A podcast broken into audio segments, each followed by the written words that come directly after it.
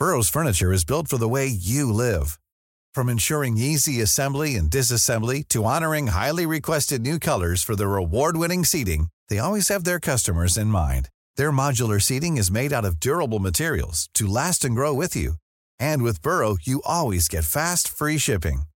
Get up to 60% off during Burrow's Memorial Day sale at burrow.com slash ACAST. That's burrow.com slash ACAST. burrow.com slash ACAST.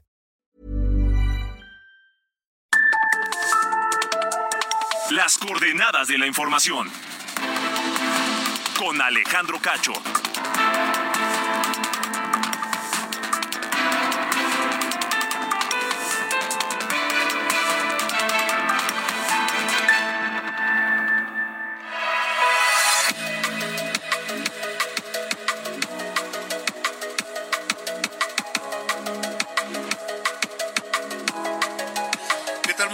Noches. Es viernes, viernes 9 de junio de 2023. Bienvenidos a las coordenadas de la información. En este día donde cerramos la jornada laboral, la semana laboral. Gracias por acompañarnos. Un saludo a quienes nos siguen a través de la señal de Heraldo Radio en toda la República Mexicana a través de la cadena nacional y también a quienes nos escuchan por Now Radio en los Estados Unidos. Les saludo a nombre de Diana Bautista como jefa de información, Ángel Arellano en la producción y Ulises Villalpando en los controles.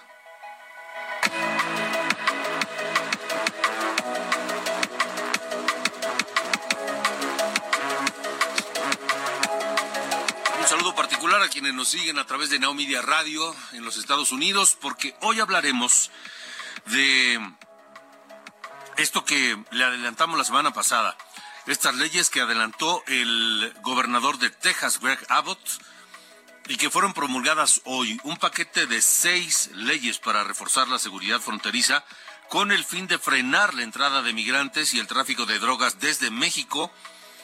Entre ellas, eh, entre estas medidas, designa a los cárteles mexicanos como organizaciones terroristas. ¿Y por qué hablamos de esto? Porque afecta a muchos mexicanos en la frontera, en los Estados Unidos. Eh, hablamos de Texas, de un estado importantísimo, el más grande de la Unión Americana, y con una amplísima frontera con México. Pero también afecta a todas esas comunidades mexicanas que tienen frontera con Texas y a donde llega la señal de Heraldo Radio y donde nos escuchan también. Estaré platicando con el doctor Arturo Ponce Urquiza, académico de la UNAM, experto en geopolítica y seguridad internacional.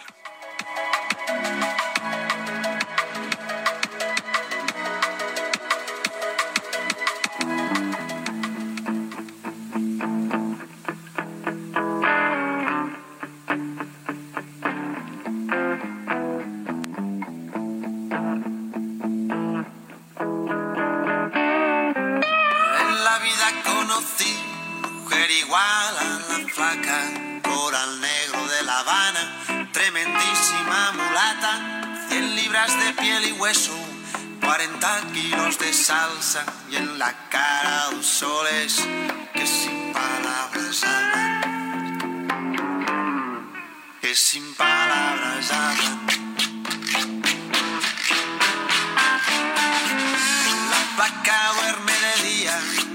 Que así el hambre engaña y cuando cae la noche baja a bailar a la tasca y bailar y bailar y tomar y tomar.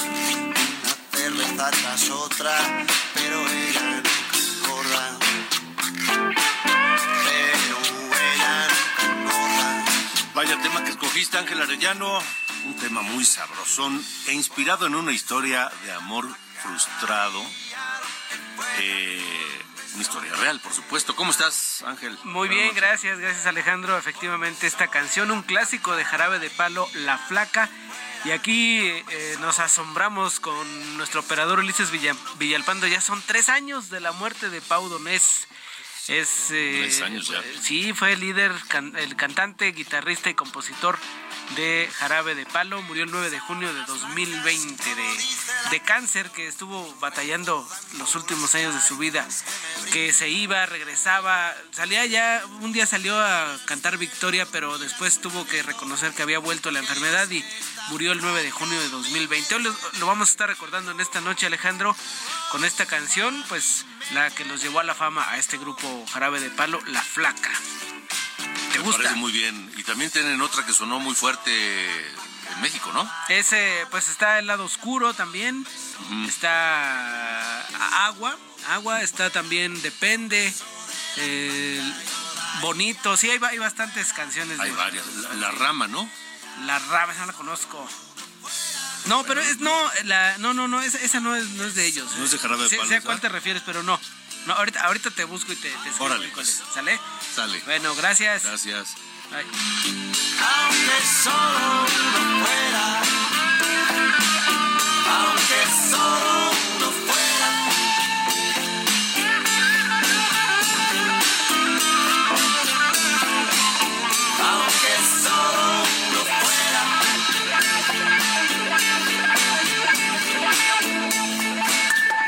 Alejandro Cacho en todas las redes. Encuéntralo como Cacho Periodista.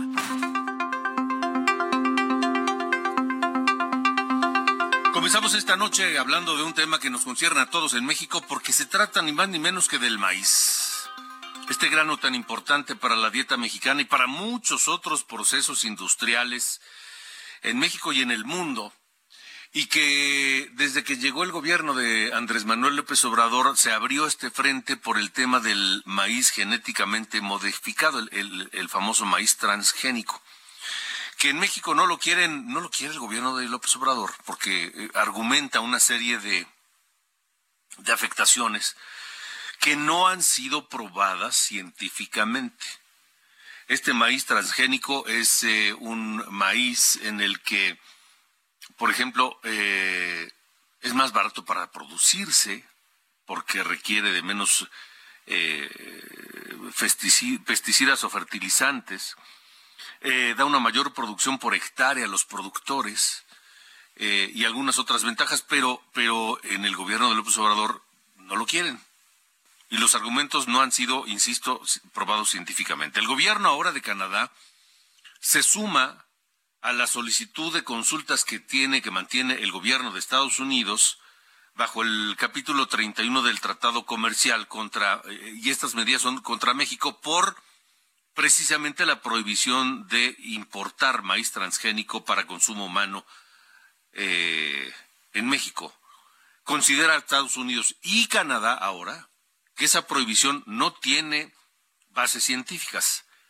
Canadá comparte las preocupaciones de Estados Unidos de que las, medidas de México no están apoyadas científicamente y tienen el potencial de interrumpir innecesariamente el comercio con eh, el mercado norteamericano, señaló hoy la ministra de Agricultura y Alimentos de Canadá.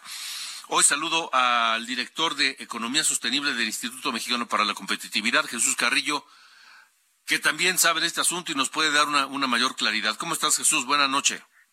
¿Qué tal, Alejandro? Muy buenas noches. Encantado de saludarte a ti y a tu auditorio. ¿Cómo ven desde el Instituto Mexicano para la Competitividad este tema? Pues ciertamente, justo como tú mencionabas, es una preocupación por la relevancia que tiene el maíz amarillo para la para la alimentación de los mexicanos, eh, Alejandro, y me parece algo bien importante que eh, Canadá se esté sumando porque eh, los argumentos que precisamente está exponiendo el gobierno norteamericano estadounidense son estos que tú mencionabas, de que no se está dando una evidencia científica y entonces la respuesta del gobierno mexicano ha sido, eh, pues, eh, en opinión justamente de los de los mismos estadounidenses, pero creo que tienen un punto, es que es insuficiente porque la respuesta es que la afectación comercial no sería suficiente dado que, pues, lo que se está prohibiendo para la importación de maíz genéticamente modificado es solo para consumo humano. Y entonces aquí hay dos cosas importantes, me parece, a resaltar. Uno, pues que no es tan fácil identificar o etiquetar en las fronteras, en las aduanas, de qué maíz iría para consumo humano directamente y cuál no, cuál iría para forraje. En segunda instancia, pues que cuando este tipo de medidas se dan así nada más, pues simplemente lo que hay es una eh, un riesgo, una preocupación de que esto se pueda eh, dar en otros mercados. Y justamente ahí es donde entra la importancia, en mi opinión, de que Canadá se haya sumado a estas controversias, porque pues Canadá, de Canadá no importamos mucho maíz, pero sí importamos productos como canola, que también está genéticamente modificada, y como, como algodón. Entonces podría ahí haber una preocupación y, e insisto, esto es muy importante. Y, y, Alejandro, me parece muy importante también resaltar que nosotros ya ganamos un caso en contra de Costa Rica, si bien no por el TEMEC, evidentemente, pero sí llevamos a Costa Rica a la OMC porque en ese país se quería prohibir la importación del aguacate mexicano y entonces desde 2015 hasta el año pasado, a finales, a finales del mes de abril, se hizo una resolución en la Organización Mundial de Comercio de que pues no había ninguna evidencia de la afectación del aguacate mexicano en ningún lugar del mundo y desde luego no en Costa Rica. Entonces ahora simplemente pues el, el, gobierno de Costa Rica decía esto mismo que decimos nosotros, que no es una afectación grande, pero ese no es el punto. El punto es si hay o no hay evidencia suficiente para, para realizar estas medidas restrictivas. Este, me parece importante eh, puntualizar esto. Eh, en el tema de la canola, ¿y qué, otro qué otro producto mencionaste? mencionaba el algodón, que desde luego no es un alimento, pero pues también puede ser el mismo asunto, ¿verdad? Sí. Se puede inventar, se puede decidir de alguna manera, ¿no? Que, ahí es dañino para la salud. Ahí no hubo objeción del gobierno mexicano para importar eh, la canola y el algodón eh, genéticamente modificados. No, no, no hay ninguna restricción. Esta restricción es solo para el maíz amarillo y quizá vale la pena entonces recordar que el, en, en diciembre de 2020 se da este anuncio de que se van a restringir los granos genéticamente modificados de maíz amarillo eh, a partir de 2024 y este año en enero el gobierno estadounidense presentó una queja al respecto al gobierno mexicano. Y entonces el gobierno mexicano lo que hizo fue hacer otro decreto el 13 de febrero en particular de este año para decir que eh, no era todo el maíz, sino solo el que era el que es para consumo humano. Es ciertamente menos del que nosotros producimos, es decir, no habría en efecto una afectación comercial porque el consumo humano directo de maíz amarillo pues es bajo. Sin embargo, como tú mencionabas al inicio de nuestra charla, pues se, se utiliza para muchos otros procesos y en particular se utiliza pues para la producción de carne, de huevo, de muchos productos de origen pecuario. Entonces, pues, digamos, la queja es que puede afectar a las, a, la, a las personas, pero entonces, ¿dónde se va a, a, dibujar la línea después? Si no se, si se podría decir que, pues, por ser alimento para animales, también es alimento para nosotros y finalmente es consumo humano. Entonces, ese tipo de cosas son las que pueden resultar problemáticas y son a las que está aludiendo el gobierno estadounidense. O sea, el argumento de que eh, el gobierno de México no lo quiere para consumo humano se cae porque al momento de aceptar que sea para consumo animal, que finalmente consumimos nosotros esos animales, pues entonces no tiene sentido.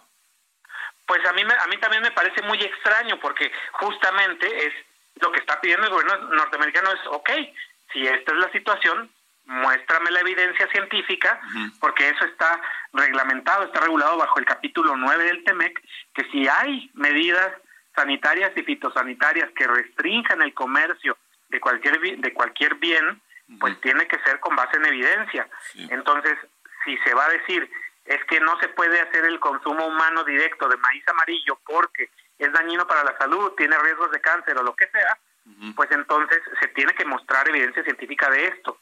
Y también, en mi opinión, pues seguramente, y aquí digo, no, yo no soy quien para aconsejar al gobierno estadounidense, pero seguramente yo pediría la evidencia de que entonces para el consumo animal no se genera ningún ningún problema, porque entonces sí, eh, si, si esto no sucede, pues el riesgo es de que se restrinja por completo. Y hay que decirlo muy, muy, muy, de manera muy clara, Alejandro.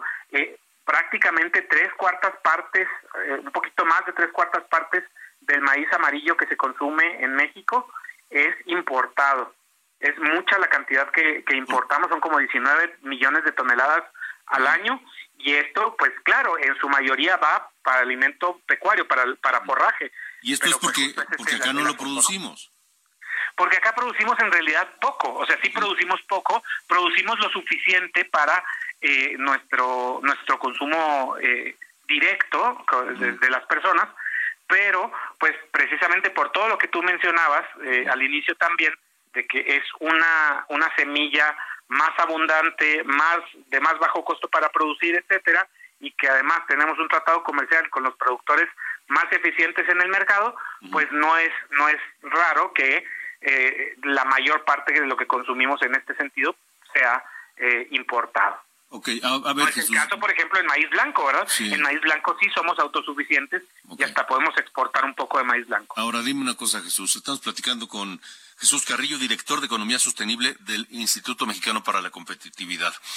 ¿Hay algún país en el mundo que prohíba el consumo humano del, del, maíz amarillo y esté probado científicamente?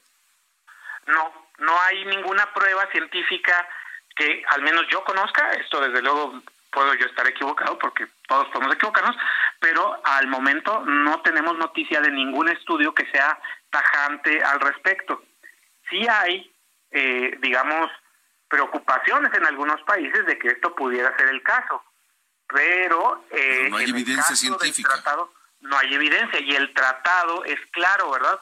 No se habla de un principio precautorio, es decir, no porque haya la idea o la prevención de que esto pudiera ser así, se puede restringir el comercio. Eso no es lo que dice el tratado comercial que firmó este gobierno y que avaló este Senado de la República. Ahora, el gobierno mexicano está... Pues entonces estaríamos de acuerdo, ¿verdad? No habría problema. Ahora, el gobierno mexicano está sustentando la prohibición a importar maíz amarillo genéticamente modificado en base a una creencia. Porque, sí, en base, en base a una idea. Porque no ha probado científicamente, no tiene un estudio científico, no lo ha exhibido que sustente que el consumo humano de ese maíz es dañino. Así es, no lo ha exhibido. Si es que existe, no lo ha exhibido. Yo no conozco ninguno que exista, pero vamos a suponer que hay, pues tienen que tendrán que manifestarlo. Ahora, eh, es el segundo panel en el que México, en el que Estados Unidos y Canadá están contraviniendo, están este, peleando contra México eh, en el marco del tratado comercial, es decir, este del maíz y el de la energía eléctrica también, ¿no? No es, no es todavía un panel, pero sí, en efecto, es la segunda consulta eh, que, que solicitan los, dos, los dos socios. Pero es la segunda controversia, pues, ¿no? Exactamente, es la segunda controversia que se lleva a una consulta bajo el capítulo 31 del TEMEC. Y me parece que en el tema de la industria eléctrica, de la generación de energía eléctrica, han sido bastante complacientes, bastante pacientes este, del lado de Estados Unidos e incluso de Canadá, porque ese asunto ya debería estar en un panel de controversias y no ha llegado el caso. Así es, podría estarlo desde hace varios meses, desde septiembre me parece que podría haber estado en un panel, porque el capítulo 31 del tema que establece que son 75 días para poder pasar a un panel si no se resuelve la controversia antes, aunque también el mismo capítulo 31 define que las partes pueden acordar extender este periodo. Entonces, eso es lo que ha sucedido en el caso de la política energética mexicana, que eh, además ese es todavía más grande porque es toda es prácticamente toda la política energética, tanto en combustibles, en gas natural, en, electricidad. Entonces, hay, hay más elementos ahí pero sin duda, pues es, es similar. Ahora veremos qué pasa, porque también, ah, digamos, en el caso de la energía, mm, siempre, claro que se juegan muchísimas cosas y probablemente sean hasta más costosas, pero políticamente este tema del maíz es muy importante para varios estados de los de, la Unión Americana, eh, para Iowa, para Arkansas, Kansas, Nebraska, hay varias varios estados que dependen mucho de la exportación de ese maíz hacia México. Entonces son, son estados además muy republicanos, muy rojos, como se dice en el, en el argot de los Estados Unidos, y entonces eh, están presionando mucho a, la, a la administración del presidente Biden. Y claramente también en este momento se nota que la administración de Biden cede a estas presiones porque desde luego pues están en un ciclo electoral muy importante para ellos. Ahora, Jesús, brevemente, por favor, ¿qué sanciones podría eh, recibir México en caso de que esto llegara a un panel de controversia y que lo perdiera México?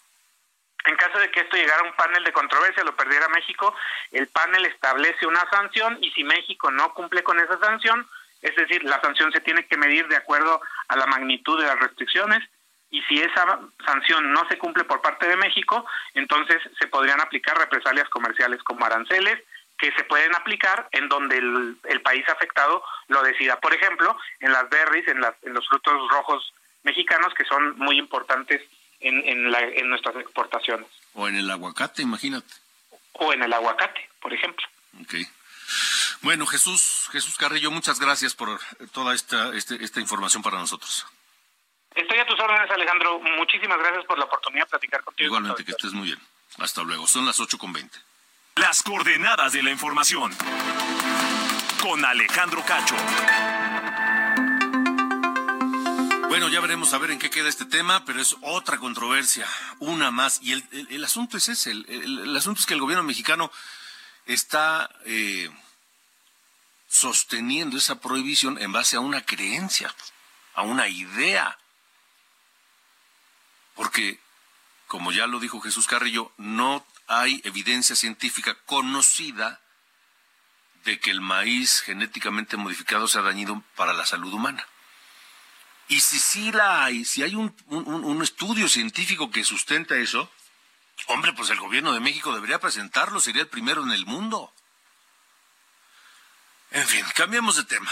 Cambiemos de tema porque eh, el plagio de la tesis de licenciatura de la ministra Yasmín Esquivel vuelve a ser noticia luego de que esta jueza de lo civil, ¿qué, qué tiene que ver una jueza civil en, en, en la determinación de validez o no de una tesis universitaria?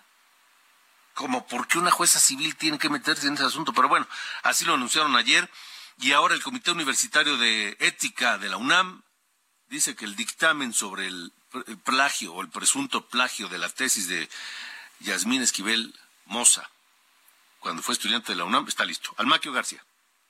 Gracias, Alejandro, amigos del Heraldo Radio. La Universidad Nacional Autónoma de México dio a conocer que el Comité Universitario de Ética concluyó el estudio del caso del presunto plagio de la tesis de licenciatura de la ministra Yasmín Esquivel Moza, aunque aclaró que no ha podido emitir un dictamen en acatamiento a diversas resoluciones judiciales. Luego de que una juez determinó que la tesis en conflicto sí fue autoría de Esquivel Moza, la coética de la máxima casa de estudios indicó que está en posibilidad de presentar un extenso y cuidadoso dictamen de naturaleza ética y técnico-académica del caso. También precisó que ante las manifestaciones que se han dado a conocer en horas recientes por los representantes legales de la ministra, se suma a la apelación hecha por la universidad para que se le permita concluir su trabajo académico. Recordó que el 23 de enero del año en curso, Cuética recibió la solicitud de atender el asunto relacionado con la apropiación indebida de una de dos tesis, una de ellas presentada en 1986 por Edgar Ulises Báez Gutiérrez y la otra en 1987 por Yasmín Esquivel Moza, de forma inmediata se recurrió a instancias universitarias para llegarse del mayor número de elementos de análisis e invitó a Báez Gutiérrez y Esquivel Moza a reunirse con el comité el 13 de febrero para ofrecer argumentos y pruebas. En el caso de la segunda compareció su representante, quien presentó un primer paquete de documentos y alegatos con el fin de otorgar amplias oportunidades a las partes para su defensa. En la reunión del 13 de febrero, Coética brindó acceso abierto al expediente y otorgó una prórroga de ocho días para la presentación de pruebas y El 24 de febrero otorgó dos días adicionales y, bueno, pues el representante de Esquivel Moza entregó otros paquetes con documentos o escritos. Ante todo esto, los integrantes de Coética, con base en una larga experiencia académica, estudiaron de forma cuidadosa un extenso cúmulo de elementos, entre ellos la totalidad de las pruebas, documentos y escritos recibidos por parte de los entonces alumnos de la UNAM y reiteró que ya están listos para emitir un dictamen en torno a este asunto. Alejandro amigos, el reporte que les tengo. Yo nada más tengo una, una, gracias, gracias Jorge Almaquio. Yo nada más tengo una pregunta. ¿Por qué, si la ministra está segura de su inocencia, pues que deje que hable la UNAM, que deje que el Comité de Ética emita su resolución o duda de la UNAM. O sabe que si plagió su tesis. En fin. A ver, Ulises, súbele, por favor.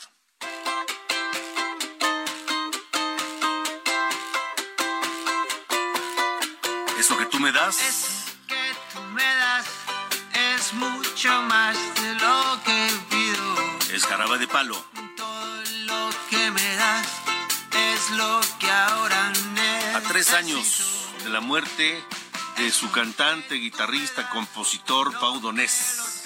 Era muy joven, murió a los 53 años de cáncer. Vamos a pausa y regresamos. Todo lo que me das te estaré Así que gracias por estar, por tu amistad y tu compañía. Eres lo, lo mejor que me ha dado la vida. Las. Everyone knows therapy is great for solving problems, but getting therapy has its own problems too, like finding the right therapist, fitting into their schedule, and of course, the cost. Well, BetterHelp can solve those problems. It's totally online and built around your schedule. It's surprisingly affordable too. Connect with a credentialed therapist by phone, video, or online chat, all from the comfort of your home. Visit betterhelp.com to learn more and save 10% on your first month. That's BetterHelp H E L P. Coordenadas de la información. Con Alejandro Cacho. Las coordenadas de la información. Con Alejandro Cacho.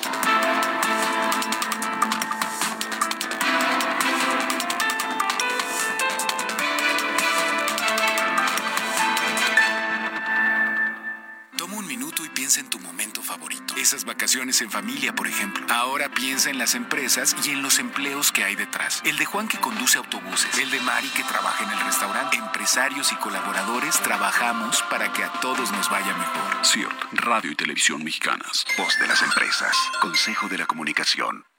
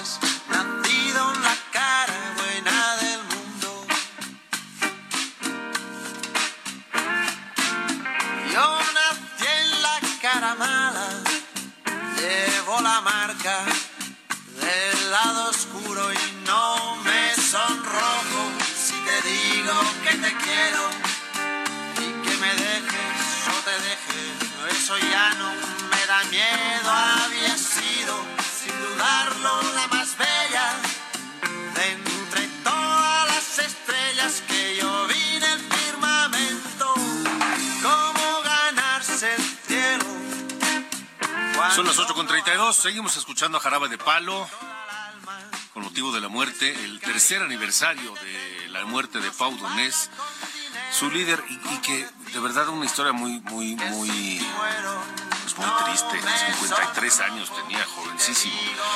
Esto es, eso que tú me das, no es cierto, este es el lado oscuro de Jarabe de Palo.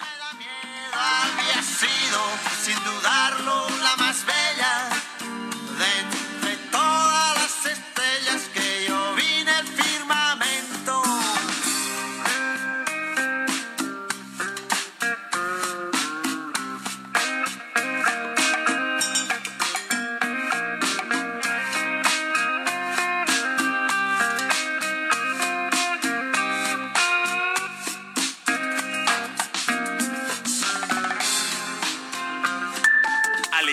Cacho en todas las redes. Encuéntralo como Cacho Periodista.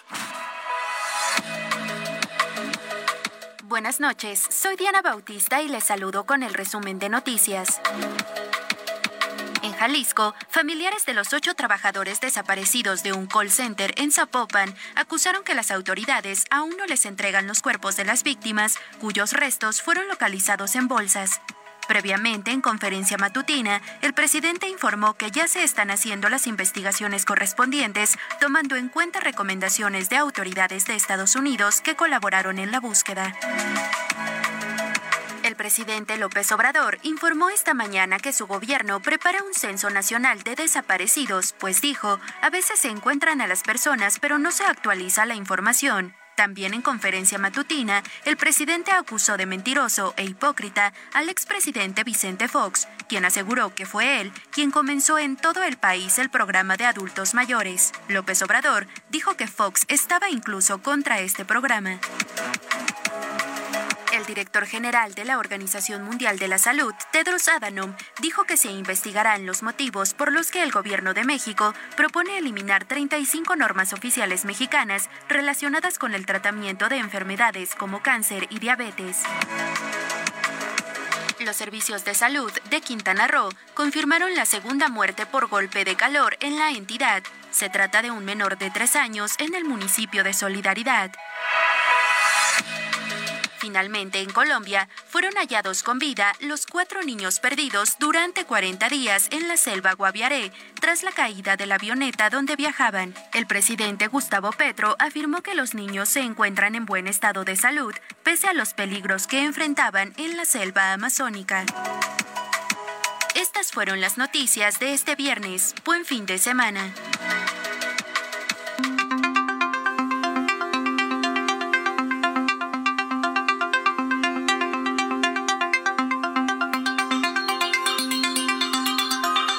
Continuamos. Vamos ahora eh, con Frida Valencia, que nos tiene el reporte acerca de este Consejo Nacional de Morena.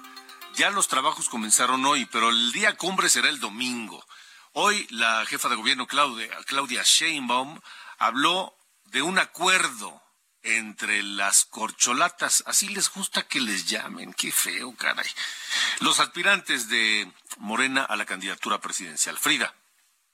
¿Qué tal Alejandro? Te saludo con muchísimo gusto y hoy te comento que la jefa de gobierno de la Ciudad de México, Claudia Sheinbaum Pardo, aseguró que ya existe un acuerdo entre las llamadas corcholatas de Morena para así elegir al candidato presidencial del partido para 2024, por lo que la reunión del domingo únicamente es para reiterar la unidad entre los miembros y fijar la continuación de la cuarta transformación. Respecto a su pronunciamiento en el Consejo Nacional de Morena, que se llevará a cabo en un hotel de la zona de Tacubaya, la mandataria capitalina señaló que aprovechará la oportunidad para llamar a la cooperación entre los miembros, así como hacer un reconocimiento a la actual Administración Federal presidida por el presidente Andrés Manuel López Obrador. Cabe destacar que será después de dicho encuentro que la jefa de gobierno emita un pronunciamiento respecto a su renuncia para contender en la encuesta, ya que en los últimos días los miembros del partido, incluido el presidente de la República, han externado su deseo para que los interesados en participar en el proceso renuncien a su cargo con el fin de que exista un piso parejo. Ante ello, la jefa de gobierno aseguró que todas las obras que aún faltan por concluir serán entregadas en tiempo y forma, ya que hay un equipo trabajando diariamente en ello. Ese sería mi reporte hasta el momento. Regreso contigo. Gracias, Frida.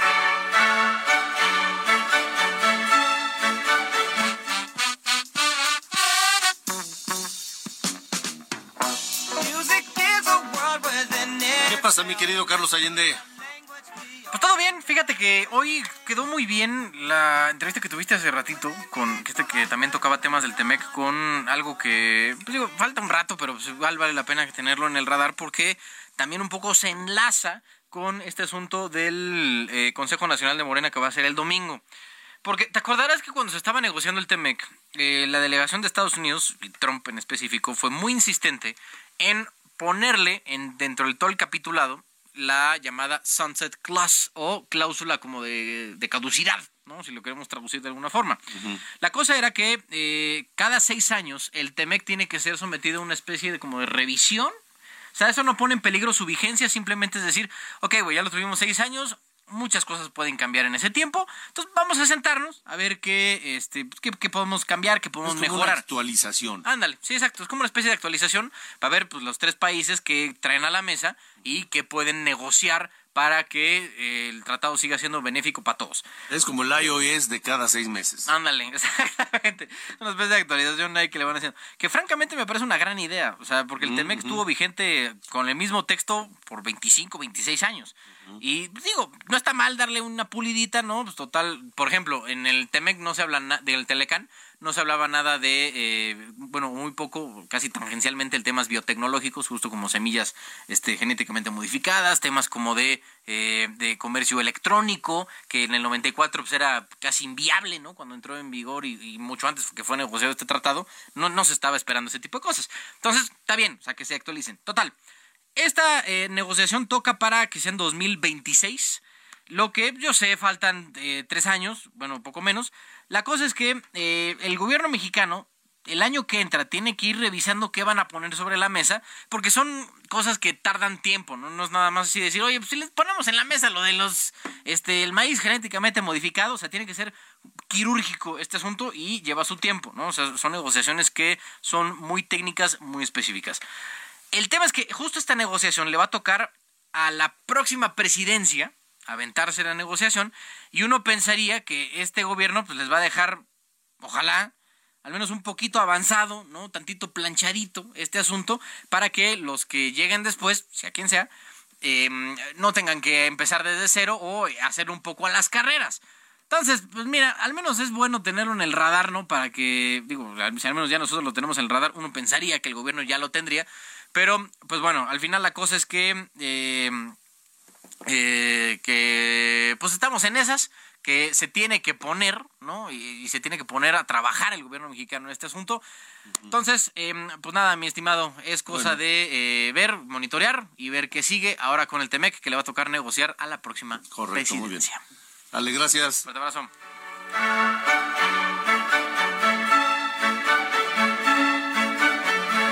Las coordenadas de la información con Alejandro Cacho. Reitero el saludo y nuestro aprecio siempre. Un buen fin de semana para toda la gente que nos escucha en los Estados Unidos a través de Naomedia.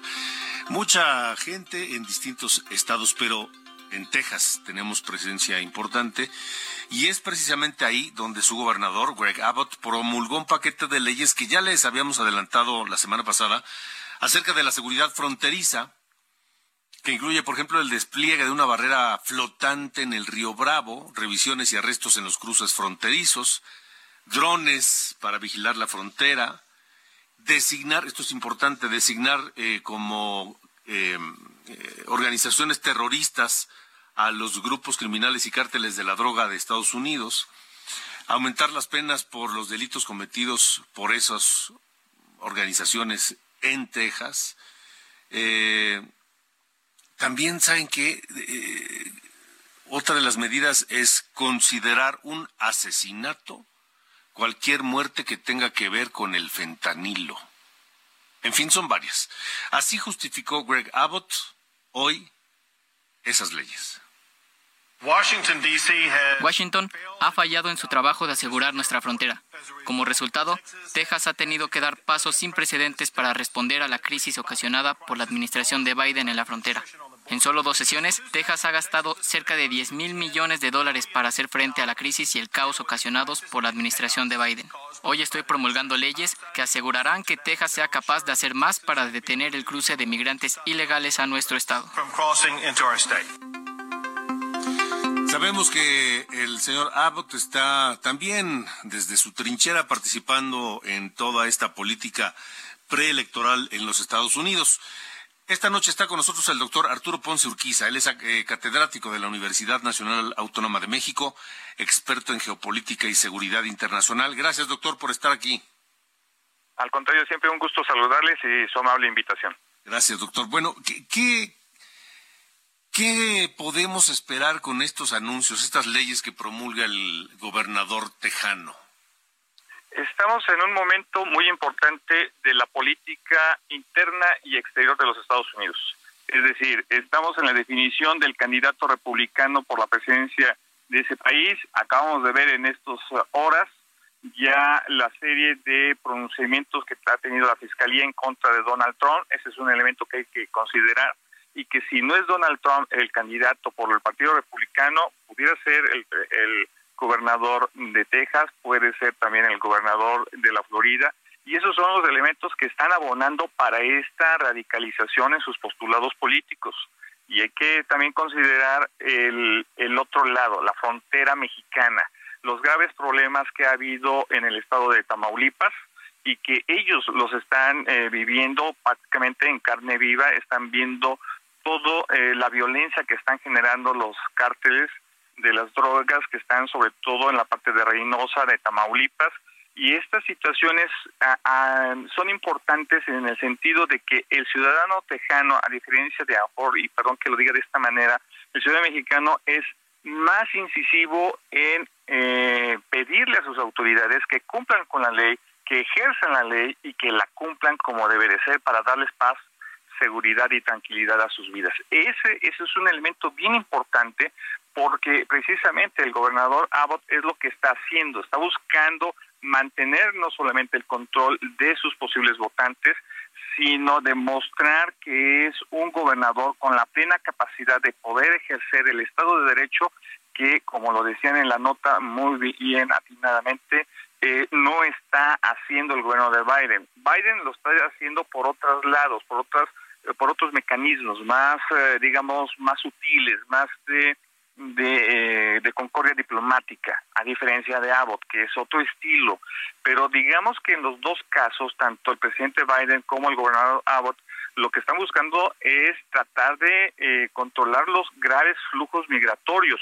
Y perdón que me estapole ahora lo internacional, ya eh, precisamente al interior de la Unión Europea, Polonia y Hungría se están quejando de las políticas migratorias que también a ellos les están afectando. Lo que vimos, por ejemplo, también allá en Francia, este refugiado, eh, hasta donde tengo entendido, sirio que ataca a los niños eh, y que sembró de conmoción a la, a la sociedad francesa, es un elemento muy interesante que hay que analizar, el fenómeno de la migración y de quiénes entran y de dónde proceden y sobre todo una situación muy importante, a qué se dedican cuál es su modo de vida.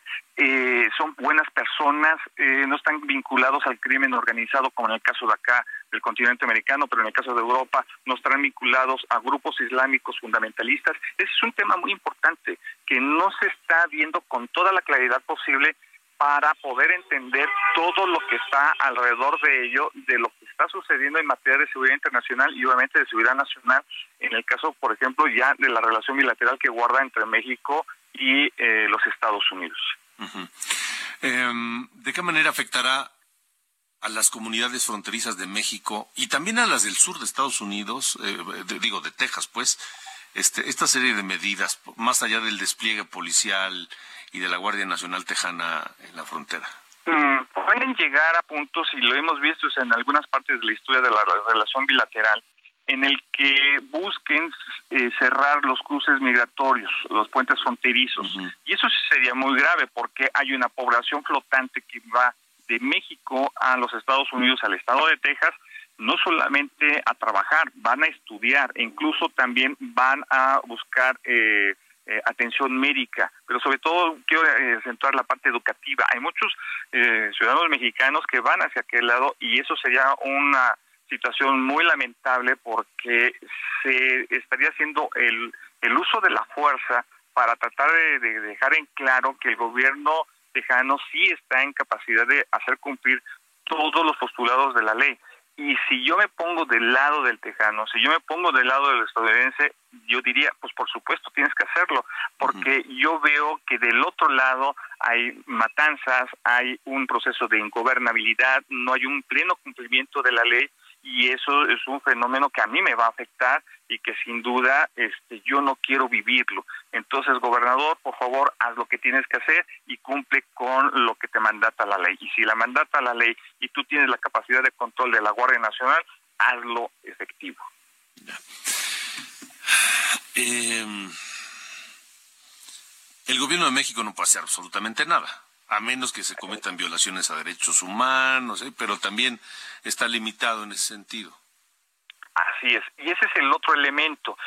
Aquí hay que juntar una serie de condiciones. El gobierno federal, a través del presidente de la República, que dejó muy en claro que la política de abrazos, no balazos, era la que había que aplicar en materia de seguridad interior y que obviamente tendría implicaciones en materia de seguridad nacional y ya lo estamos viendo. Prácticamente todo el país, las autoridades norteamericanas han establecido que es territorio prácticamente ingobernable.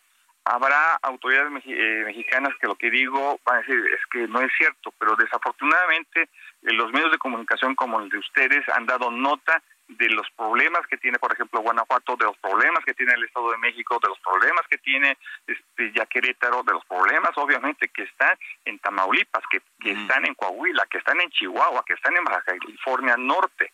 Entonces, todos esos elementos están abonando precisamente a esta retórica cada vez más dura, sobre todo, insisto, por el Partido Republicano.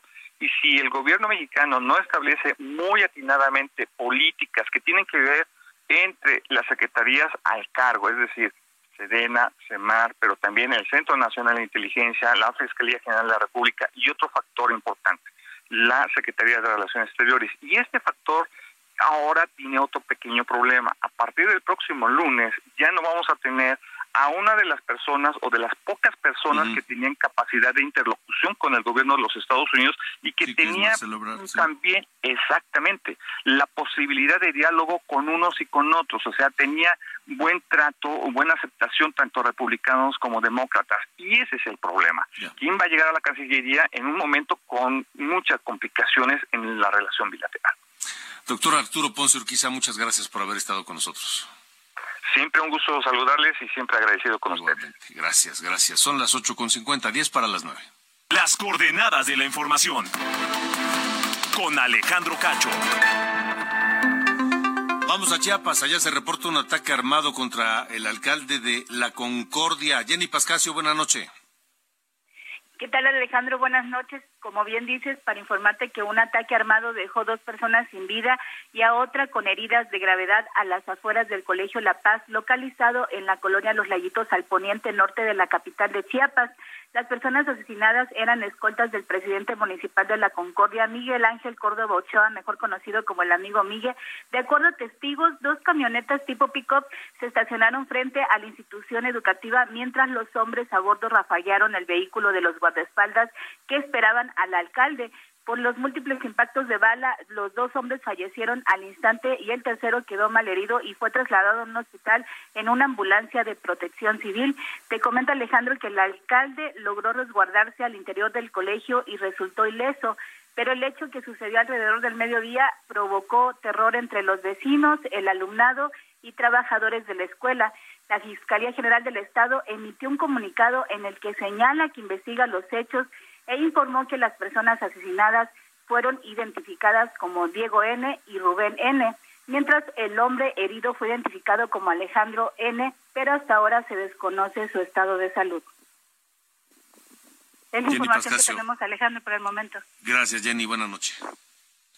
Y de Chiapas vamos al norte, vamos a Tamaulipas. Carlos Juárez, tú tienes información sobre balaceras. Te escuchamos.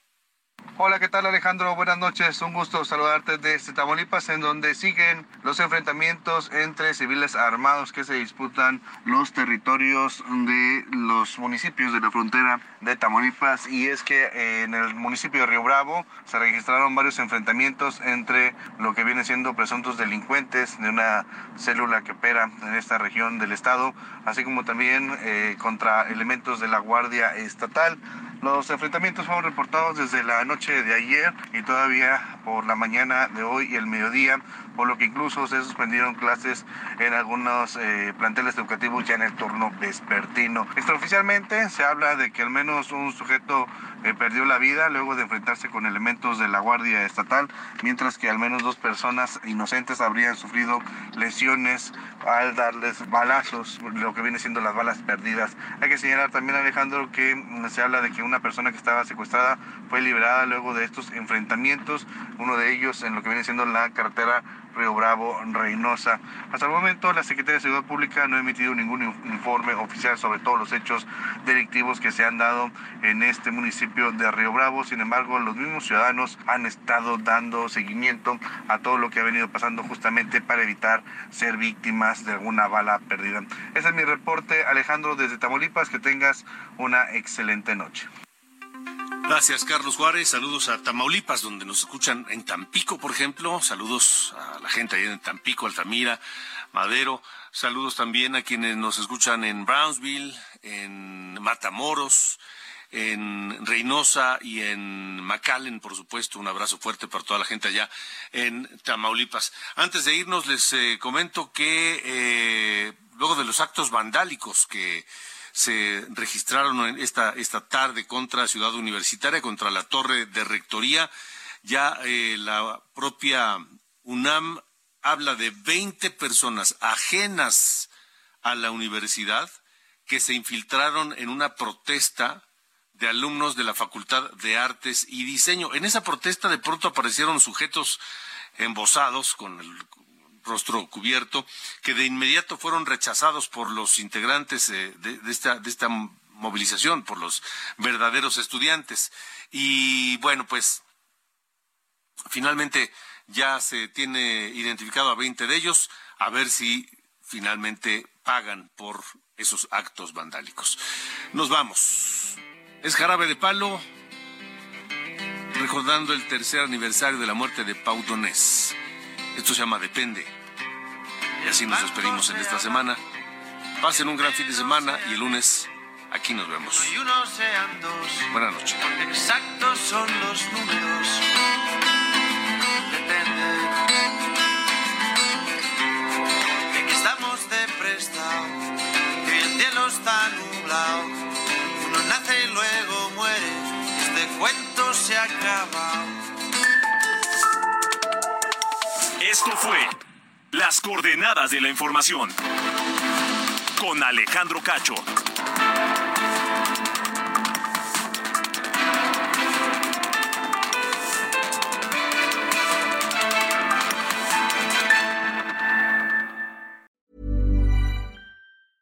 Hey, it's Paige DeSorbo from Giggly Squad. High quality fashion without the price tag. Say hello to Quince. I'm snagging high-end essentials like cozy cashmere sweaters, sleek leather jackets, fine jewelry, and so much more. With Quince being 50 to 80% less than similar brands. And they partner with factories that prioritize safe, ethical, and responsible manufacturing. I love that. Luxury quality within reach. Go to quince.com slash style to get free shipping and 365 day returns on your next order. Quince.com slash style.